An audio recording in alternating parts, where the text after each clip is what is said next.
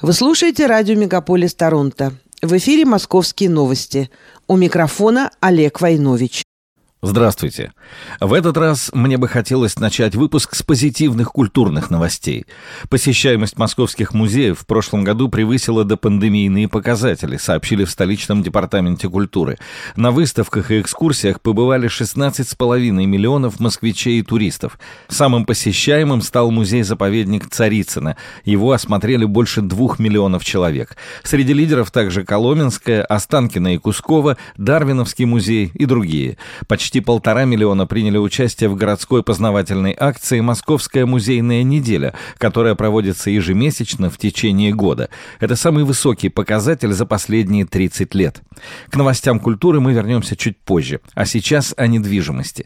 Аренда квартир в Москве за год подешевела на 21%. В среднем в конце января она достигла 55 тысяч рублей в месяц, сообщает сервис «Авито недвижимость».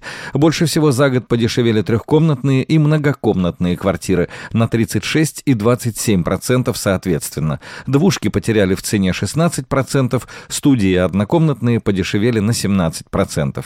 Спрос за год вырос незначительно, а вот объем предложения увеличился в полтора раза. Самые дешевые квартиры столицы расположены в Северном административном округе. Мэр Москвы Сергей Собянин открыл новую поликлинику на северо-востоке столицы в районе Свиблова. По словам градоначальника, переделали все – и регистратуру, и маршрутизацию, чтобы было удобно. До этого поликлиника была в неприспособленном помещении. Пациентами поликлиники станут 65 тысяч жителей Свиблова, из них 10 тысяч – дети. Взрослые и детские блоки максимально изолированы друг от друга, чтобы исключить пересечение потоков пациентов. Там же в Свиблово, по словам мэра, в этом году начнется строительство новой школы. В этом году город закупит более 56,5 тысяч малых архитектурных форм. Речь об оборудовании для детских и спортивных площадок и различной уличной мебели. Закупка пройдет по сервисным контрактам жизненного цикла. Это вид партнерства, при котором производитель продукции отвечает за его ремонт и техобслуживание в течение 7 лет. Новости образования. Экономика и юриспруденция вошли в топ-5 популярных специальностей среди выпускников столичных вузов в 2022 году. Дипломы по этим специальностям получили 52 тысячи и 27 тысяч студентов, около половины всех выпустившихся. В тройку лидеров впервые вошла информатика и вычислительная техника, на четвертом и пятом местах образование и педагогика, СМИ и реклама. В прошедшем году зафиксирован высокий конкурс в сфере IT, математика, 13 15 человек на одно место. Низкий конкурс наблюдался в юриспруденции, психологии и сфере искусств. Примерно по 4 человека на место. Новые технологии активно внедряются в повседневную жизнь. Совсем скоро почти во всех центрах Москвы появятся планшеты, с помощью которых можно будет определить состояние пациента всего за три минуты. Такие мобильные рабочие места уже есть во всех больницах, где оказывают круглосуточную экстренную помощь взрослому населению. Мэрия обещает обеспечить ими и все столичные флагманские центры. Как всегда, много новостей из раздела «Транспорт». Завод «Москвич» договорился с Яндексом и поставит 3000 новых машин для такси и каршеринга. Новенькие «Москвичи-3» начнут использовать уже в ближайшее время. Только для столичного рынка перевозчикам нужно от 30 до 40 тысяч дополнительных машин в год, чтобы водители ни в чем не нуждались, автопарк всегда обновлялся, а качество услуг не снижалось. Всего завод планирует выпустить 50 тысяч новых «Москвичей-3», 10 тысяч из них — электрокары. Ночные маршруты в Москве становятся более востребованными. За прошлый год перевезены 1 миллион 400 тысяч пассажиров, на 5% больше, чем годом ранее. Это в среднем больше 3,5 тысяч человек в сутки. Сейчас в городе 16 ночных маршрутов, которые проходят мимо станций метро, вокзалов, аэропортов и других важных объектов. 14 из них соединяют удаленные районы с центром, еще два ведут по внутренней и внешней стороне Садового кольца. Тем временем в общественном транспорте Москвы на 13% увеличили штат контролеров. Теперь они ежедневно проверяют на 12 тысяч билетов больше, а также инспектируют на 1400 транспортных средств больше. На сегодня в Москве работает уже 520 контролеров. Число автомобильных краж в Москве сократилось на 93%. По данным Департамента транспорта, все это благодаря запуску комплексов фото-видеофиксации. Для сравнения, 948 случаев угона зафиксировано в прошлом году и 13 тысяч 10 годами ранее, в 2012. Именно тогда в городе начали устанавливать первые такие комплексы. Сейчас в Москве почти 4 тысячи камер, которые помогают проследить маршрут угнанной машины.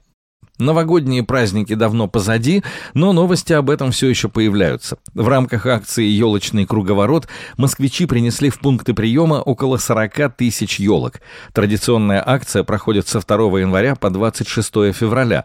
Ее главная задача – помочь грамотно утилизировать новогодние деревья, рассказали в мэрии. В общей сложности открыто 600 пунктов приема. Они работают во всех административных округах. Деревья принимают бесплатно, обязательное условие – отсутствие мишуры и украшений. 14 февраля в Москве отметили День Святого Валентина. Для тех, кто разместил в социальных сетях признание в любви к Воробьевым горам, власти предоставили 50% скидку на ски-пас или посещение Московской канатной дороги. А на колесе обозрения Солнца Москвы появились романтические кабины. Они были украшены воздушными шарами в виде сердец, и это создало особенно праздничную атмосферу. Для гостей приготовили специальную программу, рассчитанную не только на влюбленные пары, но и на тех, кто находится в поиске, а также на семьи с детьми. Возвращаемся к новостям культуры. Московская филармония открыла третий сезон проекта «Язык музыки», серию интерактивных просветительских концертов для подростков. Этот сезон рассказывает о трех ключевых столетиях в истории классической музыки – XVIII, XIX и XX веках. В программах в исполнении Государственного камерного оркестра России и ансамбля «Квеста Музыка» прозвучит музыка Вивальди, Моцарта, Бетховена, Шуберта, Шумана, а также мусорского, Стравинского, Стравинского, Шостаковича, Пярта, Мартынова и других. В День памяти Александра Пушкина 10 февраля в столичных музеях прошли мероприятия, посвященные русскому поэту. Посетители побывали в хранилищах фондов и услышали музыкальные композиции на его стихи. В Государственном музее Пушкина в этот день посещение было бесплатным. Прошел авторский показ выставки народного художника Дмитрия Белюкина «Дуэль Пушкина». В музее-усадьбе Астафьева «Русский Парнас» в Новой Москве в этот день открылась выставка «Пушкин и память», а в столичном Центральном доме литераторов Союза писателей России прошел День памяти Пушкина, на котором звучала поэзия, музыкальные произведения и романсы на стихи великого русского поэта. Режиссер Кирилл Серебренников призвал писать письма поддержки актрисе Лии Ахиджаковой. На днях стало известно о том, что ее последний спектакль был снят с репертуара театра «Современник». Ахиджакова публично выступала против военной операции России на Украине. По словам самой Ахиджаковой, спектакль сняли с репертуара вопреки ее мнению, хотя в театре заявляют, что причиной стало плохое самочувствие 84-летней актрисы. А в театре Моссовета произвели замены во всех спектаклях, в которых которых играл Александр Филипенко. Там пояснили, что он отправился на лечение, однако дочь артиста сообщила, что Филипенко уехал из России в Литву. По ее словам, отъезд отца связан с его позицией. В Москве в этом году будут работать почти 2000 пунктов бесплатной вакцинации животных. На сайте mos.ru в рамках проекта «Как стать суперхозяином» можно найти нужный прививочный пункт. Записываться на вакцинацию не нужно, на портале загружен график работы на весь год. Московские молодожены в 22 году заключили более 100 тысяч браков и побили более чем столетний рекорд. Такого количества свадеб в столице не было 105 лет, сообщила заместитель мэра по вопросам социального развития Анастасия Ракова.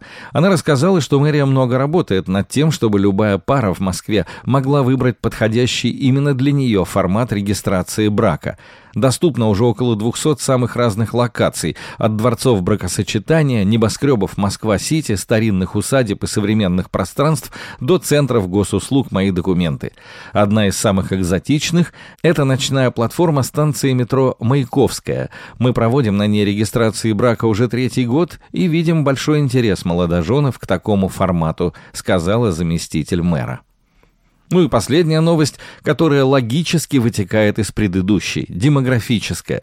Москвички в 22 году чаще всего впервые становились мамами в 27 лет, в 2021 в 29 лет, рассказали в пресс-службе управления ЗАГС Москвы. В целом же больше всего женщин в Москве в этом году родили ребенка в 32 года, в прошлом году в 31. Каждая вторая москвичка, которая родила в этом году, стала мамой впервые, а чаще всего в 22 году рожали женщины в возрасте от 31 до 35 лет. Это были новости Москвы.